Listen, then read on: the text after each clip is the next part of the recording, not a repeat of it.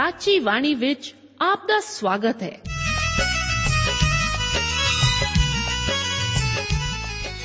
ਪ੍ਰਿय ਸ਼੍ਰੋਤਾ, ਇਹ ਸਾਚੀ ਬਾਣੀ ਕੀ ਹੈ? ਹੋਰ ਇਹ ਸਾਨੂੰ ਕਿੱਥੇ ਮਿਲੂਗੀ? ਇਹ ਸਾਚੀ ਬਾਣੀ ਦਾ ਸਾਡੇ ਜੀਵਨ ਵਿੱਚ ਲਾਭ ਕੀ ਹੈ? ਇਹਦਾ ਸਾਡੇ ਜੀਵਨ ਵਿੱਚ ਮੋਲ ਕੀ ਹੈ? ਇਹ ਸਾਰੇ ਪ੍ਰਸ਼ਨਾਂ ਦਾ ਉੱਤਰ ਸਾਨੂੰ ਇੱਕੋ ਹੀ ਜਗ੍ਹਾ ਲੱਭ ਸਕਦਾ ਹੈ ਤੇ ਉਹ ਹੈ ਜੀਵਤ ਵਚਨ ਧਰਮ ਸ਼ਾਸਤਰ ਬਾਈਬਲ। ਉਹੀ ਜੀਵਤ ਵਚਨ ਦਾ ਅਸੀਂ ਇਸ ਕਾਰਜਕ੍ਰਮ ਵਿੱਚ ਅਧਿਐਨ ਕਰਾਂਗੇ।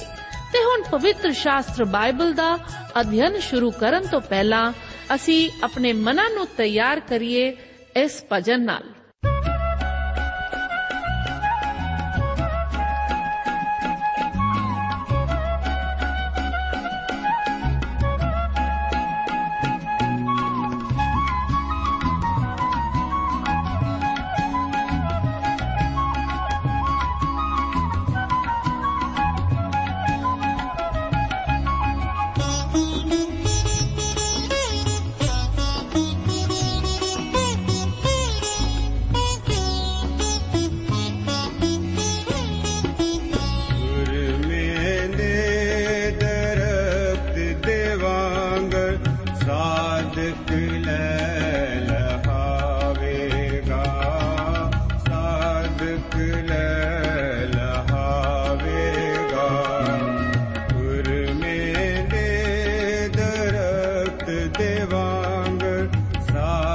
Türküler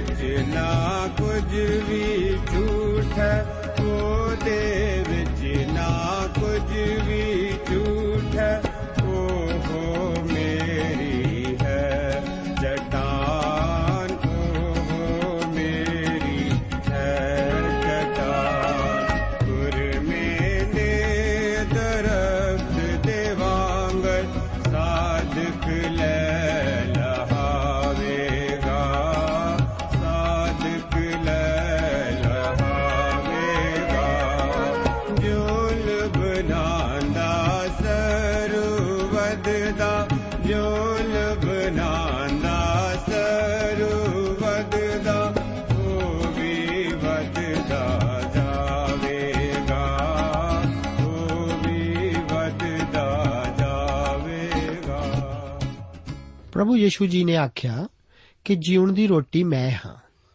ਜੋ ਮੇਰੇ ਕੋਲ ਆਉਂਦਾ ਹੈ, ਉਹ ਮੂਲੋਂ ਭੁੱਖਾ ਨਾ ਹੋਵੇਗਾ ਅਤੇ ਜੋ ਮੇਰੇ ਉੱਤੇ ਨੇਚਾ ਕਰਦਾ ਹੈ, ਸੋ ਕਦੇ ਵੀ ਤਿਹਾਇਆ ਨਾ ਹੋਵੇਗਾ। ਪਿਆਰੇ ਦੋਸਤੋ, ਅੱਜ ਦੇ ਇਸ ਬਾਈਬਲ ਧਰਮ ਸ਼ਾਸਤਰ ਦੇ ਅਧਿਐਨ ਪ੍ਰੋਗਰਾਮ ਵਿੱਚ ਮੈਂ ਆਪ ਦਾ ਸਵਾਗਤ ਕਰਦਾ ਹਾਂ। ਅੱਜ ਅਸੀਂ ਲੇਵੀਆਂ ਦੀ ਪੋਥੀ ਉਸ ਦਾ 7 ਅਧਿਆਏ 1 ਤੋਂ ਲੈ ਕੇ 38 ਆਇਤ ਤੱਕ ਅਧਿਐਨ ਕਰਾਂਗੇ। ਆਓ ਅਸੀਂ ਸਭ ਤੋਂ ਪਹਿਲਾਂ ਵਚਨ ਦੇ ਇਸ ਭਾਗ ਨੂੰ ਪੜ੍ਹ ਲਈਏ। ਬਾਈਬਲ ਧਰਮ ਸ਼ਾਸਤਰ ਵਿੱਚ ਲਿਖਿਆ ਹੈ ਅਤੇ ਇਸੇ ਤਰ੍ਹਾਂ ਦੋਸ਼ ਦੀ, ਬਲੀ ਦੀ, ਭੇਂਟ ਦੀ ਵਿਵਸਥਾ ਹੈ। ਉਹ ਅਤ ਪਵਿੱਤਰ ਹੈ, ਜਿੱਥੇ ਉਹ ਹੋਮ ਦੀ ਭੇਂਟ ਨੂੰ ਕੱਟਦੇ ਹਨ। ਉੱਥੇ ਹੀ ਉਹ ਦੋਸ਼ ਦੀ ਭੇਂਟ ਨੂੰ ਕੱਟਣ ਅਤੇ ਉਸ ਦੇ ਲਹੂ ਤੋਂ ਉਸ ਜਗਵੇਦੀ ਦੇ ਉੱਤੇ ਚੁਫੇਰੇ ਛਿਣਕੇ ਅਤੇ ਉਹ ਉਸ ਦੀ ਸਾਰੀ ਚਰਬੀ ਚੜਾਵੇ ਪੂਛ ਅਤੇ ਉਹ ਚਰਬੀ ਜੋ ਆਂਦਰਾਂ ਨੂੰ ਢੱਕਦੀ ਹੈ ਅਤੇ ਦੋਵੇਂ ਗੁਰਦੇ ਅਤੇ ਵੱਖੀਆਂ ਦੇ ਕੋਲ, ਜਿਨ੍ਹਾਂ ਉੱਤੇ ਜਿਹੜੀ ਚਰਬੀ ਹੈ ਅਤੇ ਉਸ ਝਿੱਲੀ ਨੂੰ ਜੋ ਕਲੇਜੇ ਉੱਤੇ ਹੈ, ਗੁਰਦਿਆਂ ਸਣੇ, ਉਹ ਵੱਖਰੀ ਕਰੇ। ਅਤੇ ਜਾਜਕ ਅੱਗ ਦੀ ਭੇਂਟ ਕਰਕੇ ਯਹੋਵਾ ਦੇ ਅੱਗੇ ਜਗਵੇਦੀ ਦੇ ਉੱਤੇ ਉਹਨਾਂ ਨੂੰ ਸਾੜੇ। ਇਹ ਦੋਸ਼ ਦੀ ਭੇਂਟ ਹੈ। ਜਾਜਕਾਂ ਵਿੱਚੋਂ ਸਭੇ ਪੁਰਖ ਉਸ ਤੋਂ ਖਾਣ। ਉਹ ਪਵਿੱਤਰ ਥਾਂ ਵਿੱਚ ਖਾਧੀ ਜਾਵੇ। ਉਹ ਅਤ ਪਵਿੱਤਰ ਹੈ। ਜਿਹੀ ਪਾਪ ਦੀ ਭੇਂਟ ਹੈ ਤੇ ਹੀ ਦੋਸ਼ ਦੀ ਭੇਂਟ ਹੈ। ਉਹਨਾਂ ਦੀ ਇੱਕੋ ਵਿਵਸਥਾ ਹੈ। ਜਿਹੜਾ ਜਾਜਕ ਉਸ ਦਾ ਪ੍ਰਾਸ਼ਚਿਤ ਕਰੇ, ਸੋ ਉਸ ਨੂੰ ਰੱਖੇ। ਅਤੇ ਜਿਹੜਾ ਜਾਜਕ ਕਿਸੇ ਮਨੁੱਖ ਦੇ ਹੋਮ ਦੀ ਭੇਂਟ ਚੜਾਵੇ, ਉਹ ਜਾਜਕ ਉਸ ਹੋਮ ਦੀ ਭੇਂਟ ਦੀ ਖਲ ਜੋ ਉਸਨੇ ਚੜਾਈ ਹੈ, ਆਪ ਰੱਖੇ। ਅਤੇ ਸਾਰੀ ਮੈਦੇ ਦੀ ਭੇਟ ਜੋ ਤੰਦੂਰ ਵਿੱਚ ਪਕਾਈ ਜਾਵੇ ਅਤੇ ਸਾਰੀ ਜੋ ਤਵੀ ਵਿੱਚ ਜਾਂ ਤਵੇ ਉੱਤੇ ਪਕਾਈ ਜਾਵੇ, ਸੋ ਉਸੇ ਜਾਜਕ ਦੀ ਹੋਵੇਗੀ, ਜਿਹੜਾ ਉਸ ਨੂੰ ਚੜਾਵੇ। ਅਤੇ ਸਭੇ ਮੈਦੇ ਦੀਆਂ ਭੇਟਾਂ ਭਾਵੇਂ ਤੇਲ ਨਾਲ ਰਲੀਆਂ ਹੋਈਆਂ, ਭਾਵੇਂ ਰੁੱਖੀਆਂ, ਸੋ ਹਾਰੂਨ ਦੇ ਸਾਰੇ ਪੁੱਤਰ ਇੱਕੋ ਜਿਹੇ ਵੰਡਣ। ਜਿਹੜੀਆਂ ਯਹੋਵਾ ਦੇ ਅੱਗੇ ਭੇਟਾਂ ਉਸ ਨੂੰ ਚੜਾਉਣੀਆਂ ਹਨ, ਉਹਨਾਂ ਸੁੱਖ ਸਾਨ ਦੀਆਂ ਭੇਟਾਂ ਦੀ ਵਿਵਸਥਾ ਇਹ ਹੈ। ਜੇ ਉਹ ਉਸ ਨੂੰ ਧੰਨਵਾਦਾਂ ਲਈ ਚੜਾਵੇ, ਤਾਂ ਉਹ ਆਪਣੇ ਧੰਨਵਾਦ ਦੀ ਭੇਂਟ ਵਿੱਚ ਤੇਲ ਨਾਲ ਗੁੰਨੇ ਹੋਏ ਪਤੀਰੇ ਫੁਲਕੇ ਅਤੇ ਤੇਲ ਨਾਲ ਚੋਪੜੀ ਹੋਈ ਪਤੀਰੀ, ਮੱਠੀ ਅਤੇ ਮੈਦੇ ਦੀਆਂ ਤੇਲ ਨਾਲ ਤਲੀਆਂ ਹੋਈਆਂ ਪੂੜੀਆਂ ਚੜਾਵੇ ਅਤੇ ਪੂੰਡੀਆਂ ਦੇ ਨਾਲ ਉਹ ਆਪਣੀ ਭੇਂਟ ਵਿੱਚ ਆਪਣੀਆਂ ਸੁਖ ਸਾਨ ਦੀਆਂ ਭੇਟਾਂ ਦੇ ਧੰਨਵਾਦਾਂ ਦੀ ਬਲੀ ਨਾਲ ਖਮੀਰੀ ਰੋਟੀ ਵੀ ਚੜਾਵੇ ਅਤੇ ਉਸ ਵਿੱਚੋਂ ਉਹ ਹਰੇਕ ਭੇਂਟ ਵਿੱਚੋਂ ਚੁਕਾਈ ਦੀ ਭੇਂਟ ਕਰਕੇ ਯਹੋਵਾ ਦੇ ਅੱਗੇ ਇੱਕ ਚੜਾਵੇ ਅਤੇ ਉਹ ਉਸੇ ਜਾਜਕ ਦੀ ਹੋਵੇਗੀ ਜਿਹੜਾ ਸੁਖ ਸਾਂਦ ਦੀਆਂ ਭੇਟਾਂ ਦੇ ਲਹੂ ਨੂੰ ਛਿਣਕੇ। ਅਤੇ ਜਿਹੜਾ ਧੰਨਵਾਦਾਂ ਲਈ ਸੁਖ ਸਾਂਦ ਦੀਆਂ ਭੇਟਾਂ ਦੀ ਬਲੀ ਦਾ ਮਾਸ ਹੈ, ਸੋ ਉਸੇ ਦਿਨ ਜਿਸ ਦੇ ਵਿੱਚ ਚੜਾਇਆ ਜਾਂਦਾ ਹੈ, ਸੋ ਖਾਦਾ ਜਾਏ, ਉਹ ਉਸ ਵਿੱਚੋਂ ਸਵੇਰ ਤੀਕਰ ਕੁਝ ਨਾ ਛੱਡੇ। ਪਰ ਜੇ ਉਸ ਦੀ ਭੇਂਟ ਦੀ ਬਲੀ ਕੋਈ ਸੁਖਣਾ ਹੋਵੇ ਜਾਂ ਪਰਸੰਤਾ ਦੀ ਭੇਂਟ ਹੋਵੇ ਤਾਂ ਉਹ ਉਸੇ ਦਿਨ ਜਿਸ ਦੇ ਵਿੱਚ ਉਹ ਆਪਣੀ ਬਲੀ ਚੜਾਉਂਦਾ ਹੈ ਖਾਦੀ ਜਾਏ। ਅਤੇ ਜੋ ਰਹੇ, ਸੋ ਦੂਜੇ ਦਿਨ ਵੀ ਖਾਦਾ ਜਾਏ। ਪਰ ਜਿਹੜਾ ਉਸ ਬਲੀ ਦੇ ਮਾਸ ਵਿੱਚੋਂ ਤੀਜੇ ਦਿਨ ਤੋੜੀ ਰਹੇ, ਸੋ ਅੱਗ ਨਾਲ ਸਾੜਿਆ ਜਾਵੇ। ਅਤੇ ਜੇ ਉਸ ਦੀਆਂ ਸੁਖ ਸਾਨ ਦੀਆਂ ਭੇਟਾਂ ਦੀ ਬਲੀ ਦੇ ਮਾਸ ਵਿੱਚੋਂ ਤੀਜੇ ਦਿਨ ਵਿੱਚ ਖਾਦਾ ਜਾਏ, ਤਾਂ ਉਹ ਮੰਨਿਆ ਨਾ ਜਾਏ ਅਤੇ ਨਾ ਚੜਾਉਣ ਵਾਲੇ ਦੇ ਲੇਖੇ ਵਿੱਚ ਗਿਣਿਆ ਜਾਏ, ਉਹ ਗਿਲਾਨ ਹੋਵੇ। ਅਤੇ ਜਿਹੜਾ ਪ੍ਰਾਣੀ ਉਸ ਨੂੰ ਖਾਵੇ, ਸੋ ਆਪਣਾ ਦੋਸ਼ ਚੁੱਕੇ ਅਤੇ ਉਹ ਮਾਸ ਜੋ ਕਿਸੇ ਅਪਵਿੱਤਰ ਵਸਤ ਨਾਲ ਛੋਹੇ, ਸੋ ਖਾਦਾ ਨਾ ਜਾਏ। ਉਹ ਅੱਗ ਨਾਲ ਸਾੜਿਆ ਜਾਏ ਅਤੇ ਮਾਸ ਜੋ ਹੈ, ਸੋ ਸਾਰੇ ਪਵਿੱਤਰ ਲੋਕ ਉਸ ਤੋਂ ਖਾਣ। ਪਰ ਉਹ ਪ੍ਰਾਣੀ ਜਿਹੜਾ ਉਹਨਾਂ ਸੁਖ ਸਾਂਦ ਦੀਆਂ ਬਲੀਆਂ ਦੇ ਮਾਸ ਵਿੱਚੋਂ ਜੋ ਯਹੋਵਾ ਦੀਆਂ ਹਨ, ਕੁਝ ਖਾਵੇ ਅਤੇ ਆਪ ਅਪਵਿੱਤਰ ਹੋਵੇ, ਤਾਂ ਉਹ ਪ੍ਰਾਣੀ ਆਪਣੇ ਲੋਕਾਂ ਵਿੱਚੋਂ ਛੇਕਿਆ ਜਾਵੇ। ਨਾਲੇ ਉਹ ਪ੍ਰਾਣੀ ਜਿਹੜਾ ਕਿਸੇ ਅਪਵਿੱਤਰ ਵਸਤ ਨੂੰ ਛੋਏ, ਜਿਹੜੀ ਮਨੁੱਖ ਦੀ ਅਪਵਿੱਤਰਤਾਈ ਜਾਂ ਕਿਸੇ ਅਪਵਿੱਤਰ ਪਸ਼ੂ ਜਾਂ ਕਿਸੇ ਗਿਲਾਨ ਅਪਵਿੱਤਰ ਵਸਤ ਅਤੇ ਫੇਰ ਉਹਨਾਂ ਸੁਖ ਸਾਨ ਦੀਆਂ ਭੇਟਾਂ ਦੀ ਬਲੀ ਦੇ ਮਾਸ ਵਿੱਚੋਂ ਜੋ ਯਹੋਵਾ ਦੀਆਂ ਹਨ ਖਾਵੇ, ਤਾਂ ਉਹ ਪ੍ਰਾਣੀ ਆਪਣੇ ਲੋਕਾਂ ਵਿੱਚੋਂ ਛੇਕਿਆ ਜਾਵੇ। ਅਤੇ ਯਹੋਵਾ ਮੂਸਾ ਨਾਲ ਬੋਲਿਆ, ਕਿ ਇਸرائیਲੀਆਂ ਨਾਲ ਬੋਲ ਕਿ ਤੁਸੀਂ ਕਿਸੇ ਪ੍ਰਕਾਰ ਦੀ ਚਰਬੀ, ਭਾਵੇਂ ਬਲਦ ਦੀ, ਭਾਵੇਂ ਭੇਡ ਦੀ ਭਾਵੇਂ ਬੱਕਰੇ ਦੀ ਨਾ ਖਾਣੀ ਅਤੇ ਉਸ ਲੋਥ ਦੀ ਚਰਬੀ ਜਿਹੜੀ ਆਪ ਹੀ ਮਰ ਜਾਏ ਤੇ ਉਸ ਦੀ ਚਰਬੀ ਜਿਹੜੀ ਪਸ਼ੂਆਂ ਨਾਲ ਖੜੀ ਪਈ ਹੋਵੇ, ਤਾਂ ਉਹ ਹੋਰ ਕਿਸੇ ਕੰਮ ਵਿੱਚ ਵਰਤੀ ਜਾਏ, ਪਰ ਤੁਸੀਂ ਕਿਸੇ ਤਰ੍ਹਾਂ ਉਸ ਤੋਂ ਨਾ ਖਾਣੀ। ਕਿਉਂਕਿ ਜਿਹੜਾ ਉਸ ਪਸ਼ੂ ਦੀ ਜਿਸ ਨੂੰ ਮਨੁੱਖ ਯਹੋਵਾ ਦੇ ਅੱਗੇ ਅੱਗ ਦੀ ਭੇਂਟ ਕਰਕੇ ਚੜਾਉਂਦੇ ਹਨ, ਚਰਬੀ ਖਾਵੇ, ਤਾਂ ਉਹ ਪ੍ਰਾਣੀ ਜੋ ਉਸ ਨੂੰ ਖਾਂਦਾ ਹੈ, ਸੋ ਆਪਣੇ ਲੋਕਾਂ ਵਿੱਚੋਂ ਛੇਕਿਆ ਜਾਵੇ। ਨਾਲੇ ਤੁਸੀਂ ਕਿਸੇ ਪ੍ਰਕਾਰ ਦਾ ਲਹੂ, ਭਾਵੇਂ ਪੰਛੀ ਦਾ, ਭਾਵੇਂ ਪਸ਼ੂ ਦਾ, ਆਪਣੇ ਸਾਰੇ ਵਸੇਬਿਆਂ ਵਿੱਚ ਨਾ ਖਾਣਾ, ਜਿਹੜਾ ਪ੍ਰਾਣੀ ਕਿਸੇ ਪ੍ਰਕਾਰ ਦਾ ਲਹੂ ਖਾਵੇ, ਉਹ ਪ੍ਰਾਣੀ ਆਪਣੇ ਲੋਕਾਂ ਵਿੱਚੋਂ ਛੇਕਿਆ ਜਾਵੇ। ਯਹੋਵਾ موسی ਨਾਲ ਬੋਲਿਆ ਕਿ ਇਸرائیਲੀਆਂ ਨਾਲ ਇਹ ਬੋਲ ਕਿ ਉਹ ਜਿਹੜਾ ਯਹੋਵਾ ਦੇ ਅੱਗੇ ਆਪਣੀਆਂ ਸੁਖ ਸਾਂਦ ਦੀਆਂ ਭੇਟਾਂ ਦੀ ਬਲੀ ਚੜਾਵੇ, ਸੋ ਆਪਣੀਆਂ ਸੁਖ ਸਾਂਦ ਦੀਆਂ ਭੇਟਾਂ ਦੀ ਬਲੀ ਵਿੱਚੋਂ ਯਹੋਵਾ ਦੇ ਅੱਗੇ ਲਿਆਵੇ। ਉਹ ਆਪਣੇ ਹੱਥ ਨਾਲ ਯਹੋਵਾ ਦੀਆਂ ਅੱਗ ਦੀਆਂ ਭੇਟਾਂ ਲਿਆਵੇ, ਉਹ ਛਾਤੀ ਦੇ ਸਣੇ ਚਰਬੀ ਲਿਆਵੇ, ਜੋ ਛਾਤੀ ਯਹੋਵਾ ਦੇ ਅੱਗੇ ਹਿਲਾਉਣ ਦੀ ਭੇਂਟ ਕਰਕੇ ਹਿਲਾਈ ਜਾਵੇ। ਅਤੇ ਜਾਜਕ ਚਰਬੀ ਨੂੰ ਜਗਵੇਦੀ ਉੱਤੇ ਛਾੜੇ ਪਰ ਛਾਤੀ ਹਾਰੂਨ ਅਤੇ ਉਸਦੇ ਪੁੱਤਰਾਂ ਨੂੰ ਮਿਲ ਜਾਵੇ। ਅਤੇ ਤੁਸੀਂ ਸੱਜੀ ਰਾਣ ਨੂੰ ਆਪਣੀਆਂ ਸੁਖ ਸਾਂਦੀਆਂ ਭੇਟਾਂ ਦੀਆਂ ਬਲੀਆਂ ਵਿੱਚੋਂ ਇੱਕ ਚੁਕਾਈ ਦੀ ਭੇਂਟ ਕਰਕੇ ਜਾਜਕ ਨੂੰ ਦੇਣੀ। ਜਿਹੜਾ ਹਰੂਨ ਦੇ ਪੁੱਤਰਾਂ ਵਿੱਚੋਂ ਸੁਖ ਸਾਨ ਦੀਆਂ ਭੇਟਾਂ ਦਾ ਲਹੂ ਚੜਾਵੇ ਅਤੇ ਚਰਬੀ ਉਹ ਸੱਜੀ ਰਾਣ ਅਤੇ ਆਪਣਾ ਭਾਗ ਜਾਣ ਕੇ ਰੱਖੇ। ਕਿਉਂ ਜੋ ਹਿਲਾਉਣ ਦੀ ਛਾਤੀ ਅਤੇ ਚੁਕਾਈ ਦੀ ਰਾਣ ਮੈਂ ਇਸرائیਲੀਆਂ ਕੋਲੋਂ ਉਹਨਾਂ ਦੀਆਂ ਸੁਖ ਸਾਨ ਦੀਆਂ ਭੇਟਾਂ ਦੀਆਂ ਬਲੀਆਂ ਵਿੱਚੋਂ ਲੈ ਕੇ ਹਾਰੂਨ ਜਾਜਕ ਅਤੇ ਉਸ ਦੇ ਪੁੱਤਰਾਂ ਨੂੰ ਜੋ ਹੋਵਾ ਪਰਮੇਸ਼ਵਰ ਵੱਲੋਂ ਇਸرائیਲੀਆਂ ਵਿੱਚੋਂ ਸਦਾ ਦੀ ਵਿਧੀ ਕਰਕੇ ਦਿੱਤੀ ਹੈ। ਇਸੇ ਵਚਨ ਦੇ ਹਿੱਸੇ ਦੇ ਵਿੱਚ ਅਸੀਂ ਦੇਖਦੇ ਹਾਂ ਕਿ ਇਸ ਦਾ ਮੁੱਖ ਵਿਸ਼ਾ ਦੋਸ਼ ਬਲੀ ਅਤੇ ਸੁਖ ਸਾਂਦ ਦੀ ਬਲੀ ਦਾ ਨੇਮ ਹੈ। ਇਹਨਾਂ ਦੋਹਾਂ ਬਲੀਆਂ ਨਾਲ ਸੰਬੰਧਿਤ ਹਦਾਇਤਾਂ ਦਾ ਜ਼ਿਕਰ ਜਾਜਕਾਂ ਵਾਸਤੇ ਜਾਰੀ ਰੱਖਿਆ ਗਿਆ ਹੈ। ਇਹ ਦੋਵੇਂ ਬਲੀਆਂ ਬਾਕੀ ਬਲੀਆਂ ਨਾਲੋਂ ਜ਼ਿਆਦਾ ਵਿਅਕਤੀਗਤ ਸਨ। ਦੋਸ਼ ਦਾ ਸੰਬੰਧ ਇੱਕ ਵਿਅਕਤੀਗਤ ਯਹੂਦੀ ਨਾਲ ਸੀ। ਇਹ ਕੋਈ ਸਾਰੀ ਸਭਾ ਨਾਲ ਸੰਬੰਧਿਤ ਮਾਮਲਾ ਨਹੀਂ ਸੀ।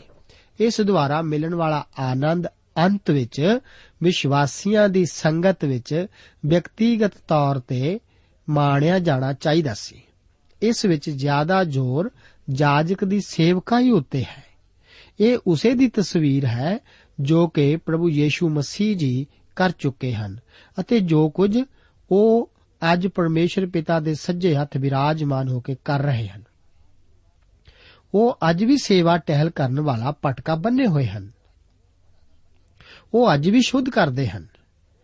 ਪਹਿਲਾ ਯੋਹੰਨਾ ਇੱਕ ਅਧਿਆਇ ਉਸ ਦੀ 9 ਆਇਤ ਦੇ ਵਚਨ ਹਨ ਕਿ ਜੇ ਅਸੀਂ ਆਪਣੇ ਪਾਪਾਂ ਦਾ ਇਕਰਾਰ ਕਰੀਏ, ਤਾਂ ਉਹ ਵਫਾਦਾਰ ਅਤੇ ਧਰਮੀ ਹੈ।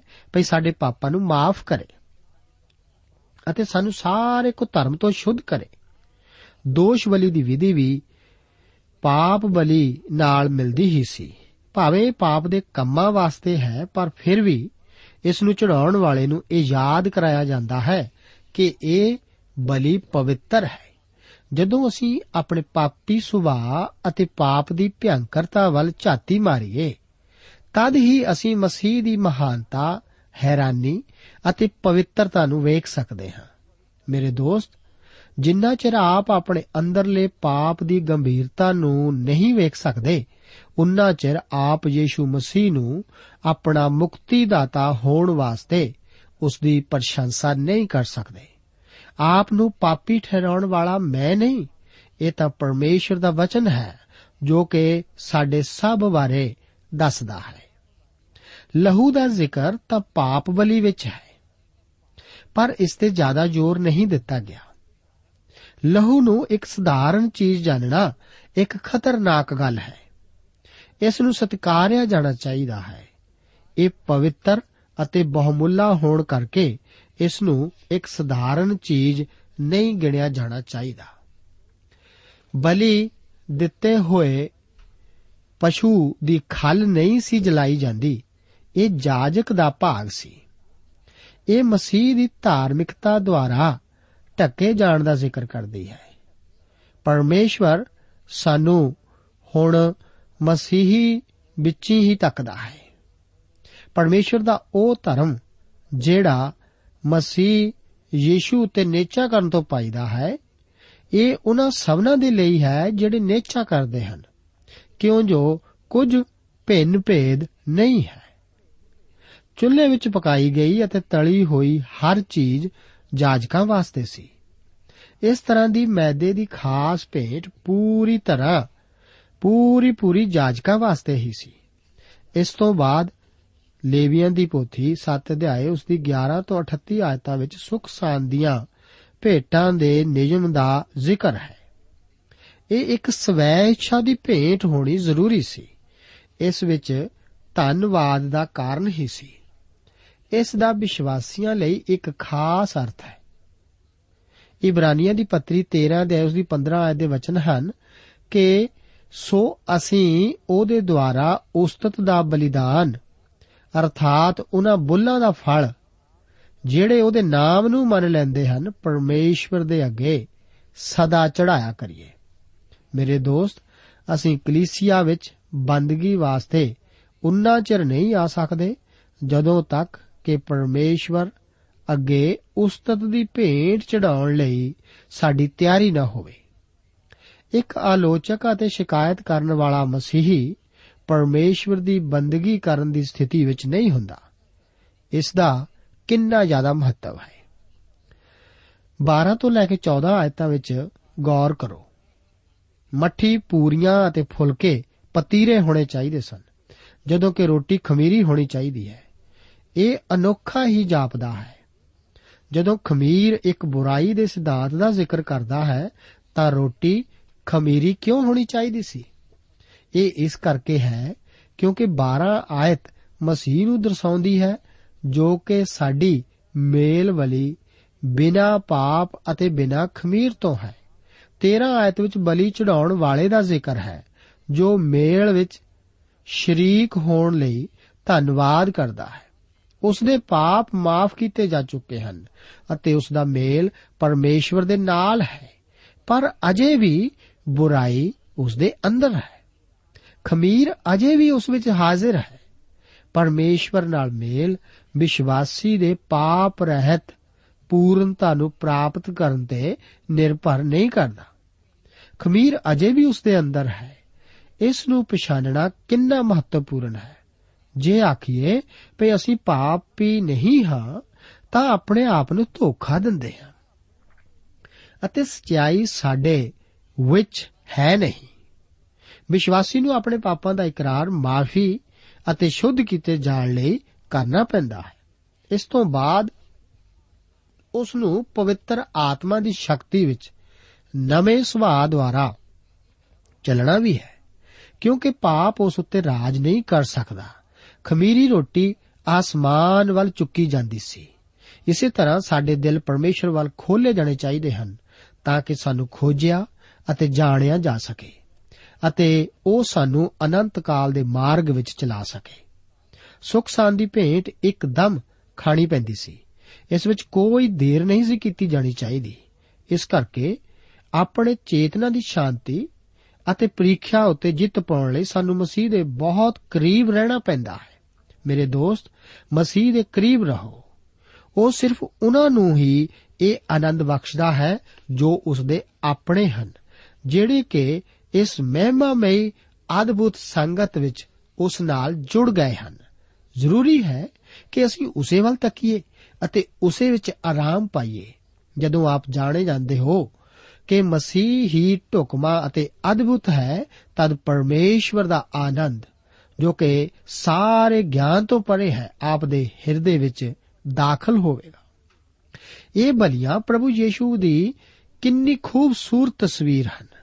ਜੇਕਰ ਕੋਈ ਅਸ਼ੁੱਧ ਵਿਅਕਤੀ ਇਸ ਸੁਖਸਾਨ ਦੀ ਭੇਡ ਵਿੱਚੋਂ ਖਾਵੇ, ਤਾਂ ਉਸ ਨੂੰ ਆਪਣੇ ਵਿੱਚੋਂ ਛੇਕਿਆ ਜਾਂਦਾ ਸੀ। ਇਸੇ ਤਰ੍ਹਾਂ ਅੱਜ ਵੀ ਇੱਕ ਵਿਸ਼ਵਾਸੀ ਜੇਕਰ ਪਰਮੇਸ਼ਵਰ ਦੀ ਸੰਗਤੀ ਵਿੱਚ ਜੁੜਨਾ ਚਾਹੇ, ਤਾਂ ਜ਼ਰੂਰੀ ਹੈ ਕਿ ਉਹ ਪਾਪ ਦਾ ਇਕਰਾਰ ਕਰੇ। ਅਸੀਂ ਪਹਿਲਾਂ ਵੀ ਖੂਨ ਦੇ ਖਾਣ ਦੀ ਮਨਾਹੀ ਦਾ ਜ਼ਿਕਰ ਕਰ ਚੁੱਕੇ ਹਾਂ। ਇਹ ਸਾਨੂੰ ਯਾਦ ਕਰਾਉਣ ਵਾਸਤੇ ਹੈ ਕਿ ਮਨੁੱਖ ਖੂਨ ਦੁਆਰਾ ਹੀ ਛੁਡਾਇਆ ਗਿਆ ਹੈ ਅਤੇ ਪਰਮੇਸ਼ਵਰ ਅੱਗੇ ਕਬੂਲ ਕੀਤੇ ਜਾਣ ਦਾ ਸਾਡਾ ਆਧਾਰ ਇਹੀ ਹੈ। ਉਹਨਾਂ ਨੂੰ ਚਰਬੀ ਖਾਣ ਦੀ ਵੀ ਮਨਾਹੀ ਸੀ, ਕਿਉਂਕਿ ਚਰਬੀ ਪਰਮੇਸ਼ਵਰ ਦੀ ਸੀ। 28 ਤੋਂ 34 ਆਇਤਾਂ ਵਿੱਚ ਅਸੀਂ ਦੇਖਦੇ ਹਾਂ ਕਿ ਸੁਖ ਸਾਂਦ ਦੀ ਭੇਂਟ ਜਾਂ ਮੇਲ ਵਲੀ ਦਾ ਸੀਨਾ ਅਤੇ ਮੋਢਾ ਹਾਰੂਨ ਅਤੇ ਉਸਦੇ ਪੁੱਤਰ ਆਪਣੇ ਹਿੱਸੇ ਵਜੋਂ ਪਾਉਂਦੇ ਸਨ। ਸੀਨਾ ਮਸੀਹ ਦੇ ਸਾਡੇ ਵਾਸਤੇ ਪਿਆਰ ਦਾ ਜ਼ਿਕਰ ਕਰਦਾ ਹੈ। ਪਰਮੇਸ਼ਵਰ ਆਪਣੇ ਪਿਆਰ ਦੀ ਭਲਾਈ ਨੂੰ ਇਸ ਤਰ੍ਹਾਂ ਪ੍ਰਗਟ ਕਰਦਾ ਹੈ ਕਿ ਜਦੋਂ ਅਸੀਂ ਪਾਪੀ ਹੀ ਸਾਂ, ਤਾਂ ਮਸੀਹ ਸਾਡੀ ਖਾਤਰ ਮੋਇਆ। ਇਹ ਵਚਨ ਰੋਮੀਆਂ 5 ਦੇ ਉਸ ਦੀ 8 ਆਇਤ ਦੇ ਹਨ। ਜਿਸ ਨੇ ਮੈਨੂੰ ਪਿਆਰ ਕੀਤਾ ਅਤੇ ਆਪਣੇ ਆਪ ਨੂੰ ਮੇਰੇ ਲਈ ਦੇ ਦਿੱਤਾ। ਮਸੀਹ ਆਪਣੇ ਨਿੱਜ ਲੋਕਾਂ ਨਾਲ ਜਿਹੜੇ ਜਗਤ ਵਿੱਚ ਸਨ, ਪਿਆਰ ਕਰਕੇ ਉਹਨਾਂ ਨੂੰ ਅੰਤ ਤੋੜੀ ਪਿਆਰ ਕਰਦਾ ਰਿਹਾ।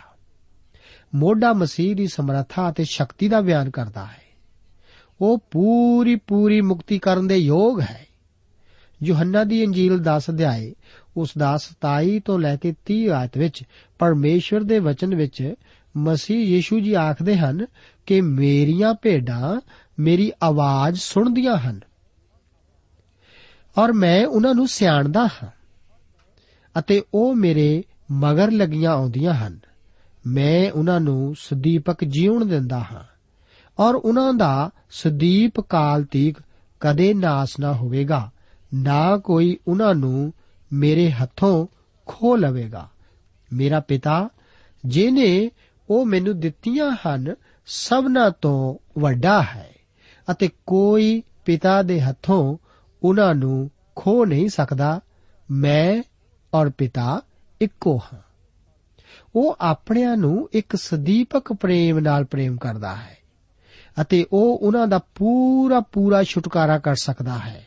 ਮਸੀਹ ਵਿੱਚ ਇਹੀ ਸਾਡਾ ਭਾਗ ਹੈ। ਪੁਰਾਣੇ ਨੇਮ ਵਿੱਚ ਵਰਣਨ ਕੀਤੀਆਂ ਇਹ ਸਾਰੀਆਂ ਬਲੀਆਂ ਆਪਣੇ ਆਪ ਵਿੱਚ ਕੋਈ ਅੰਤ ਨਹੀਂ ਸਨ।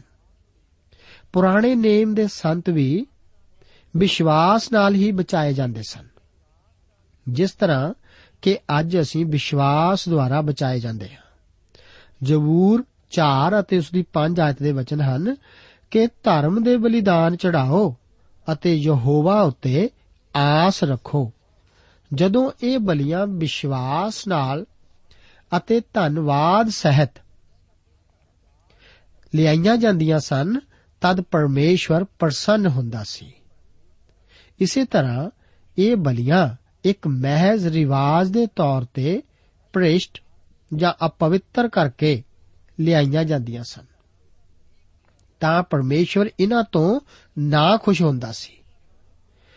ਪੁਰਾਣੇ ਨੇਮ ਦੀਆਂ ਸਾਰੀਆਂ ਬਲੀਆਂ ਵਿੱਚ ਇੱਕ ਪੂਰਨ ਕਿਸਮ ਦੀ ਮੰਗ ਲਗਾਤਾਰ ਕੀਤੀ ਜਾਂਦੀ ਸੀ। ਇਹ ਮਸੀਹ ਵਿੱਚ ਹੀ ਉਪਲਬਧ ਹੈ।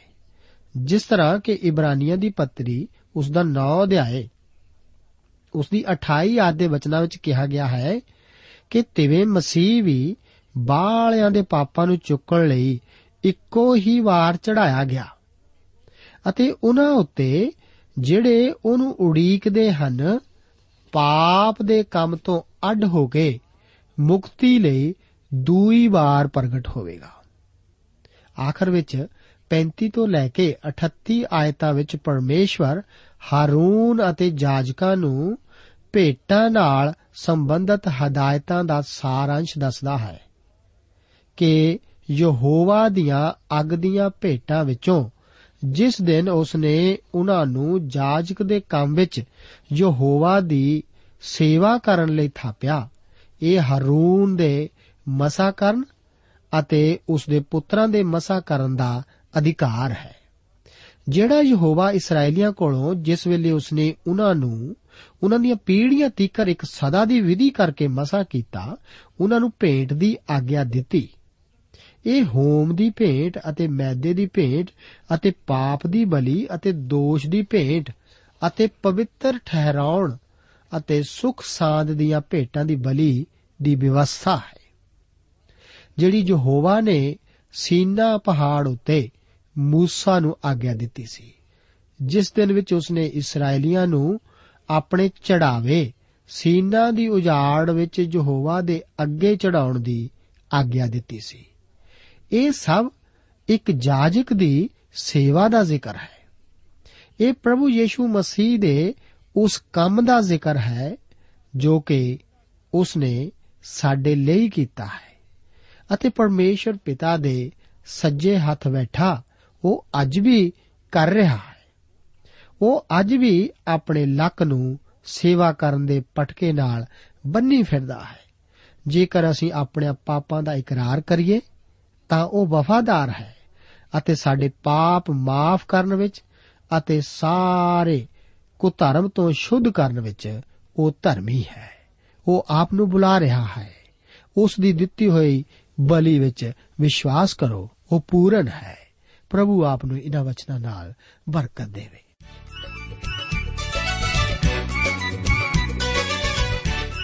ਦੋਸਤੋ, ਸਾਨੂੰ ਉਮੀਦ ਹੈ ਕਿ ਇਹ ਕਾਰਜਕ੍ਰਮ ਤੁਹਾਨੂੰ ਪਸੰਦ ਆਇਆ ਹੋਵੇਗਾ ਤੇ ਇਹ ਕਾਰਜਕ੍ਰਮ ਸੁਣ ਕੇ ਤੁਹਾਨੂੰ ਬਰਕਤਾਂ ਮਿਲੀਆਂ ਹੋਣਗੀਆਂ। ਜੇ ਤੁਸੀਂ ਇਹ ਕਾਰਜਕ੍ਰਮ ਦੇ ਬਾਰੇ ਕੁਝ ਪੁੱਛਣਾ ਚਾਹੁੰਦੇ ਹੋ, ਤੇ ਸਾਨੂੰ ਇਸ ਪਤੇ ਤੇ ਲਿਖੋ। Programme Sachi Bani, post box number 1715 sector 36 Chandigarh